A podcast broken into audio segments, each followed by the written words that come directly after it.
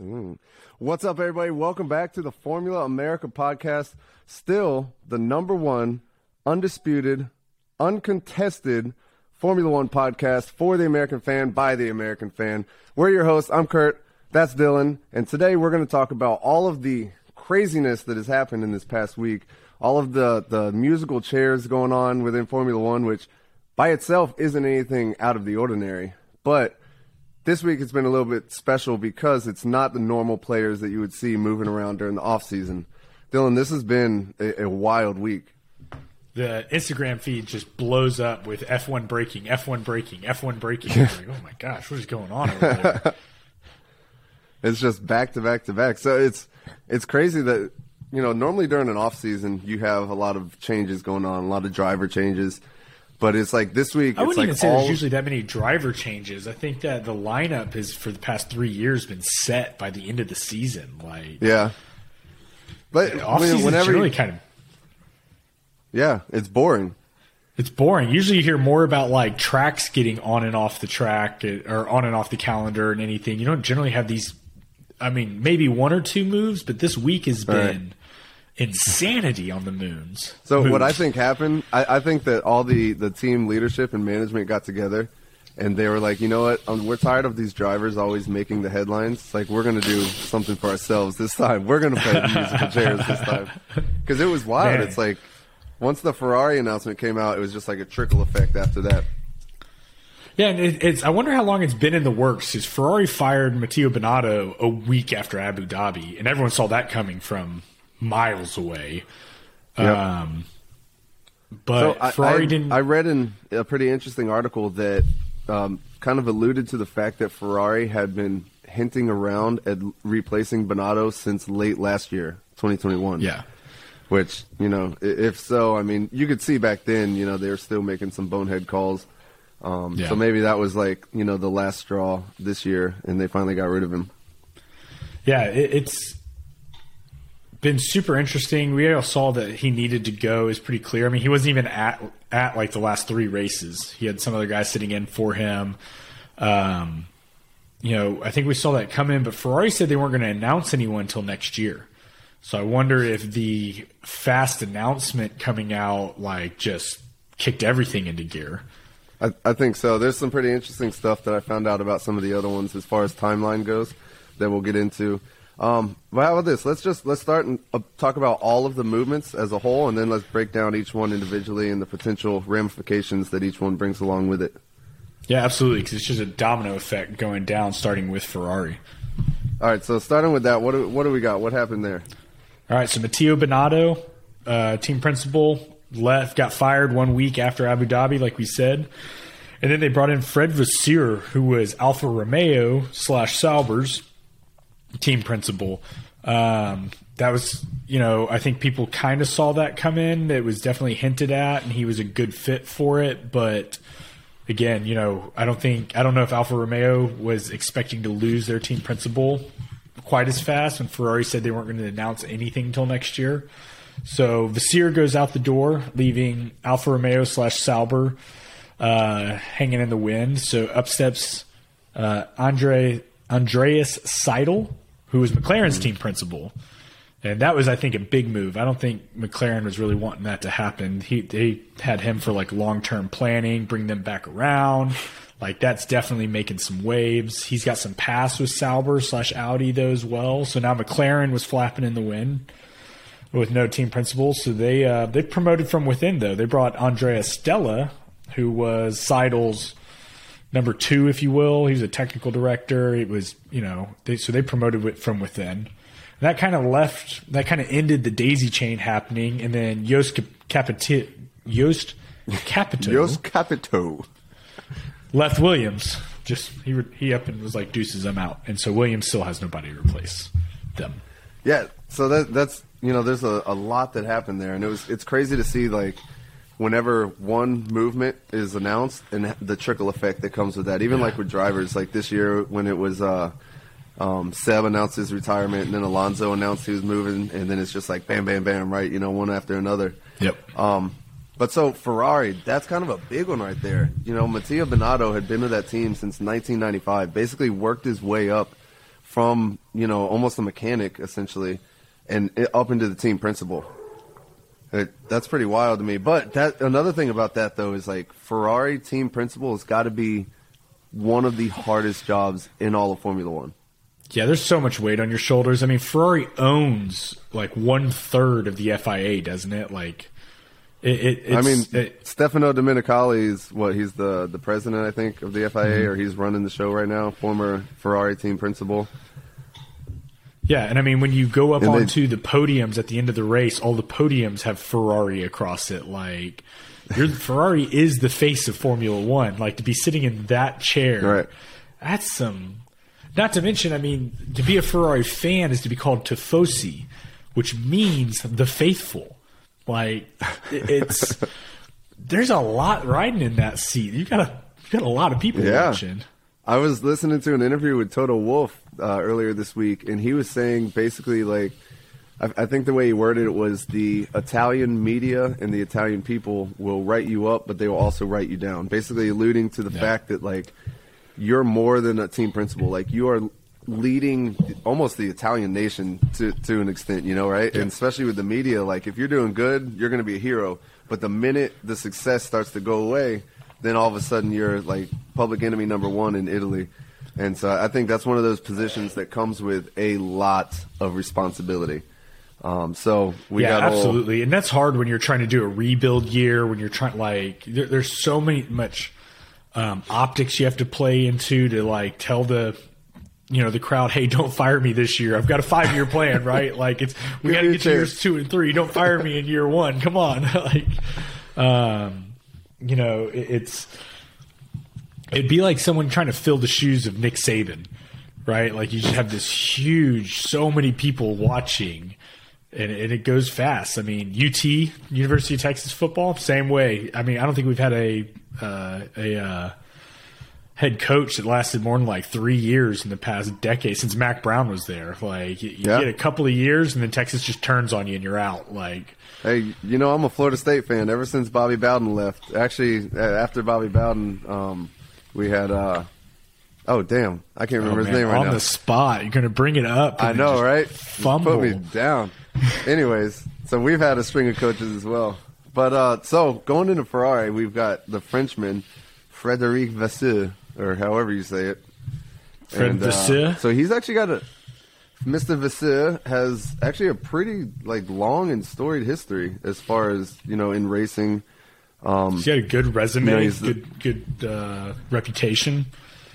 Yeah, he was the the former team principal for Renault for a year, um, and then apparently he left there in 2016. He did the one season and then had some irreconcilable differences with Cyril Abiteboul. he said he, they had some difficult or some differences in opinion on the way the team should be run. So he resigned from there. And then after that went to Sauber where he was CEO and managing director and also, by the way, team principal. Um, yeah. So I think that's a, a huge loss for them. Um, huge loss. And I think it's important on the other side. Um, you know, Matteo Binotto, there's been a lot of politics played on the Ferrari side of who's been team principal. And this is Vasseur coming over is the first time that the chairman and CEO of Ferrari have um, given their support to the team principal. It wasn't a power play to bring Matteo Binotto in like it like when he came in. Like this is the first one that he's got a lot of support, and this is the first outside hire in over 15 years for Ferrari. That that's pretty crazy. Yeah, they do. They're they're very Italian heavy. Like yes. it's, it's surprising almost to see that they hired a Frenchman as their team principal. But it's almost yeah, like Frenchman. We've tried not, this for so long and it hasn't outsider. been working. yeah. But I mean, that's got to say something about what's happening at Ferrari right now. They're hiring a Frenchman to come in. Like, there's got to yeah. be some sad faces. They they there. see, oh for sure, but they also see like what they've been doing has not been working. Um, but one thing that's pretty interesting about this move, right, is you look at Fred Vasseur, his uh, ties to Charles Leclerc. So he actually started, and I'm talking about Vasseur here. He actually formed the Art uh, racing team. I think it's like the Asia Racing Team or whatever, and they did uh, GP3, uh, GP2 stuff like that. And Charles Leclerc raced for them and won the GP3 championship for them in 2016. And then, you know, fast forward Whoa. to Alfa Romeo Sauber, and that's when Charles Leclerc came into Formula One. So he was very instrumental in basically like cultivating Charles Leclerc's career and and then bringing him to Formula One as well. So they've got a history.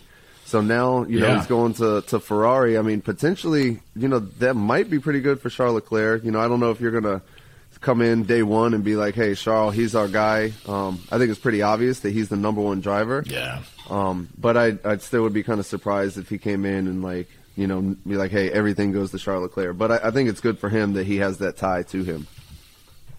Yeah, absolutely. That's got to help with confidence in the team. You know, we talked about it last week when when your team engineers are calling down to the driver for uh, for what he thinks that they should do for strategy. Like that's that that's got to shake your confidence in your whole team really hard. I think Yeah. more than anything, it's probably a good confidence boost for Leclerc. Oh, for sure.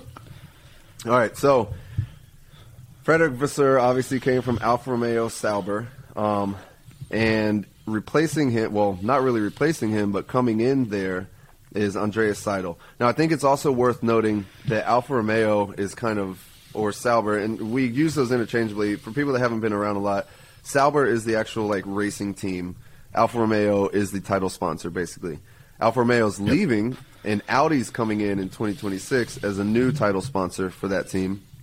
Um, so they're going through a lot of changes right now, and Audi's already made some pretty big promises. Like they're already saying they're going to come in. engines. Yep. Essentially, like they're saying they're going to come in and wreak havoc in Formula One. Um, so they're making a lot of changes, and actually, one of the reasons, one of the speculations that Fred Vasseur was so eager to maybe move on to Ferrari is like he saw that there's a lot of changes coming down the line, and Audi would most likely want to instill their own person in that position. Um, so I think it's Understandably. pretty, yeah, for sure. I mean, it's a regime change. Um, so now they But that's kind of what they Andreas did with coming in. Seidl. I mean, Seidl What do you mean? has been a Seidl's been a part of Sauber before. He's been a part of Audi. Yeah. He's helped with those programs. I mean, they kind of just got their their inside hire um, through i- i- you know years ahead of time. Like they were going to Yeah. definitely do a regime change and bring a guy in when they took over. Well, they just brought a guy in now four four years before takeover. Like Exactly. And so the interesting thing about that with Seidl is I, I was reading through like his history and his contracts, uh, specifically with McLaren. Apparently, his contract wasn't set to expire until 2025, and so he had apparently been talking with Zak and was like, "Hey, you know, I'm going to be moving over to Audi." So that's not been the secret. But then once all these moves started happening, all of a sudden it's like, "Hey, remember where I was going to wait out my contract?" It's like, "Well, actually, I, I'm going to leave now." Um, so how he, much do you think did that leave. buyout was? Oof, I don't know. Uh, they they just bought out Danny, and now they had to buy out another one. Yeah. But so yeah, so Andreas Seidl, McLaren team principal, and uh, now he's moving over to the Sauber CEO. Um, still leaving a hole there for who's going to be the new team principal of Sauber. Yep. So a lot of speculation on that one. I've actually heard people uh, throwing Jos Capito's name in there, um, but We'll get to I that, but as we were talking him- about before, like he came out of retirement for Williams. Like I don't know Right. if he wants to be team boss now. Yeah, I, I think he's done. I don't think he's gonna do that, but we'll see. It hasn't been announced yet. There's still, you know, a little bit of time. I would think that they want to get somebody in that position fairly sho- soon, though. So hopefully, you know, probably by early January, we should know something. For sure. Um, so yeah, so interesting thing with Andreas Seidl though is he's actually a former team principal for the World Endurance Championships with Porsche, and they won multiple championships there, uh, Le Mans championships. So he's Yep. proven, maybe not so much in the Formula One world. He was only at uh, McLaren for what three years, I think. Ni- 2019 he came over. Um, but you know he does. He's got race experience and he, he's a proven race winner. So I think that's pretty exciting. And to see whoever he brings on as the team principal will be pretty fun to watch too. and you saw like what he was doing with McLaren last year. I mean, they were going from a run of the mill mud mid team pack to like moving up. They started competing with. You know, they weren't a top three team by any means, but they were best of the rest probably. And then this year definitely like mm-hmm. kind of took a step backwards. But Seidl had long term plans um, to improve that team back to a championship contender. And I think that I think you can kind of see that in the fact that the McLaren, um, McLaren, uh, bleh, McLaren CEO Zak Brown hired you know, within, he basically hired Seidl's right hand man and brought him up to continue to run the same exact, you know, plan. So I think that says a lot for who Seidl is, what his long term visions are, and uh, what kind of team principal he is. Yeah, yeah, that was pretty interesting that they hired from within and basically somebody that maybe kind of like his protege. Who on that, Andreas Stella, very similarly named to Andreas Yes. Seidl. so that guy, I somebody that I didn't know much about until I started reading into it, and I found out some pretty interesting stuff. Do you know that he was actually at Ferrari for 15 years, and he was the race engineer for both Kimi Räikkönen and Fernando Alonso? Whoa. No, I did not know that. Some, which to me is you know pretty pretty crazy. And then you know, I 15 mean, years Kimi Ferrari came over. Being Kimi Räikkönen's team engineer is not much. Kimi just tells you to shut up and let he knows what to do. Is just sit there and be silent. Leave me alone. I know what to do. Um, But no, uh, I had no idea. So yeah, so he came. Yeah, he came over to, to McLaren in 2015 as the head of race uh, operations, and then you know basically worked his way up, performance director, and then director of uh, uh, racing director after that, and now he's moving on up to uh, to team principal, which is interesting. Um, but man, I gotta say, if I'm or if I'm uh, Lando Norris right now, I might be kind of nervous. I don't know. Yep. They talked about that because they got Lando Norris to sign that what five year contract with McLaren. And they talked about how Seidl Yeah. was a huge part of that. That because Seidl was going to be with the team for so long, that gave Lando the confidence to sign that long contract. Now, I wonder if you're, you know, and this is F1. Like people get bought out and moved all the time. You know, the length of contract is almost a joke anyway. It's just a way to make more money if you leave early buying it out. But, um, you know, I don't know if he's nervous or not. It's kind of a interesting. I don't know, man. I I think you kind of have to be like the way I'm looking at it is Lando Norris is he's a good driver. He needs a car under him that can get him to the top. And I think that, you know, for a little bit there there's this promise that McLaren is going to become that car, but now with so much instability in the team, like he's probably looking at it like, well, if Andreas left the team, like is he seeing something that maybe I don't see? And then, you know, once this contract is over, if McLaren's not able to give him a car that is capable of winning races, I'm I'm thinking he's out for sure, and Out which is going to be interesting. where? Out But but, going where? Ex- Exactly, because if you look at the time frame, I think it's 2025 as his contract is up. Like you've got potentially uh, Sergio. Perez. Yeah, and, and you look at the other people that are going to be moving. You got potentially Sergio Perez. I mean, what if Lewis Hamilton retires? Like moving to Mercedes, maybe. What is what does Audi do? Is Audi going to drop a fat check in front of him and, and bring him over there? You know, back with Andreas Seidl again. So he's got a lot a lot to think about, and I think that McLaren really needs to get their act together if they want to keep Lando, because it seems like they're trying to build the team around Lando. But Yeah, you know, without that car, he's not going to stay. And Lando's young too. I mean, he Yeah. looks young for one. He looks like he's 14. it's really hard to see an F1 driver in him with how young he looks. But he's Yeah. also just actually young to have to be a, the senior driver um, and building a team around someone at that age. That's you know, and he's never even won a race. Yeah, it's come close. Come Oh, close. Sochi! I'll never forget that Sochi race. You remember that one in the Bad rain? Bad tire choice. Oh, Started my to rain God. on that back corner. It was heartbreaking when he spun out, and then you see Lewis Hamilton coming. in. He's like, "I got to come in, boys." I was like, "Oh Yeah. no!" Just defeated. Oh man, you were almost there. All right, Yeah. so beyond that, Jost Capito, and he because he didn't leave by himself either. He brought He took in the technical director was- with him. what's that guy's name? It's like FX. It was a long. something. It was yeah. It was a long one. I didn't write it down. Yeah, I was So hoping he- you weren't going to ask. I was just going to say the technical director. I'm not going to remember that name. So it's interesting that they both left left at the same time, and I'm kind of curious what's going on there because nothing's been announced yet. And Nothing. It's like it's like Dorilton Capital is like so we'll I think they said we'll announce it in due course or something like that. And it's like, well, you don't have a leader right now. Yeah, and your team's last got like what eight points total last season. Like not a They did. great time. You've got two young drivers. You've got like man, it is, and that might have been why Jost was like, dude. peace. I'm out. Like this, this Yeah. is for the birds. I'm not coming back out of retirement for to be last place constantly. Like, He's like, I'm supposed to be sitting on a beach right now, not Yeah. you know picking up the pieces. and the pieces keep falling out. Just yeah, that's it's definitely not a good sign for Williams. Uh, if uh, who is it, de Vries that signed with William? No, it was um, No, Sergeant. Sargent, Logan Sargent. If you're Logan Sargent, you're coming in, you're ecstatic, you're going to be in F1, and then all of this is happening, and you're with Williams. You've just got to be like, Yeah. At least I'm in F1. at least I'm in F1. I'll be competing what you tell yourself. 19th place every time. Well, like like we talked about before, if you're in a team like that, you're not fighting for wins, but you need to be fighting against your teammate. Like as long as you're Yeah. consistently outperforming your teammate, kind of like George Russell did, then you know you look Kinda what like happened Kevin to him. He was to Magnussen did up. over Mick this year. Yeah, and look at Mick. Oh, Yep. speaking of Mick, that's Speaking an- of one of the other, the only driver move that we've had this week. Do you like that Mick segue? I kind of just teed that up for you perfectly. That was beautiful. Just so we got Mick Schumacher signing on as the Mercedes reserve driver, which to me I think is an awesome move. Probably Awesome. better than racing for Haas, in, in my Yep. opinion. Yeah, I, I don't think you could have asked for a better move under the tutelage of Toto, Lewis. I mean, I don't, I don't.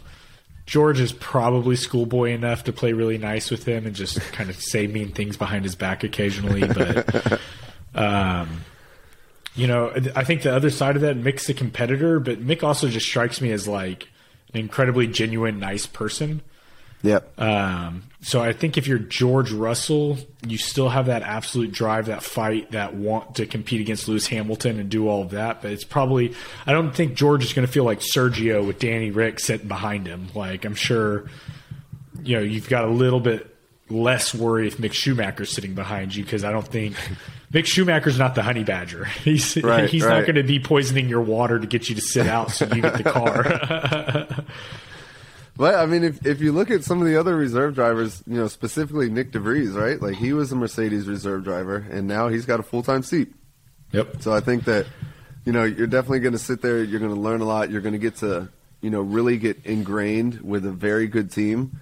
Um, Williams, I mean, Mercedes, they've already kind of shown their loyalty, like with with George Yeah. Russell and all that. So I mean, With Valtteri. potentially, yeah, exactly. So potentially, if he gets in there and makes a good impression and starts actually learning some things and and you know getting some good takeaways, you know, it's not out of the realm of possibility. You might see him, you know, if not in a Mercedes car, maybe in one of the you know other mid midfield teams here in the next few years.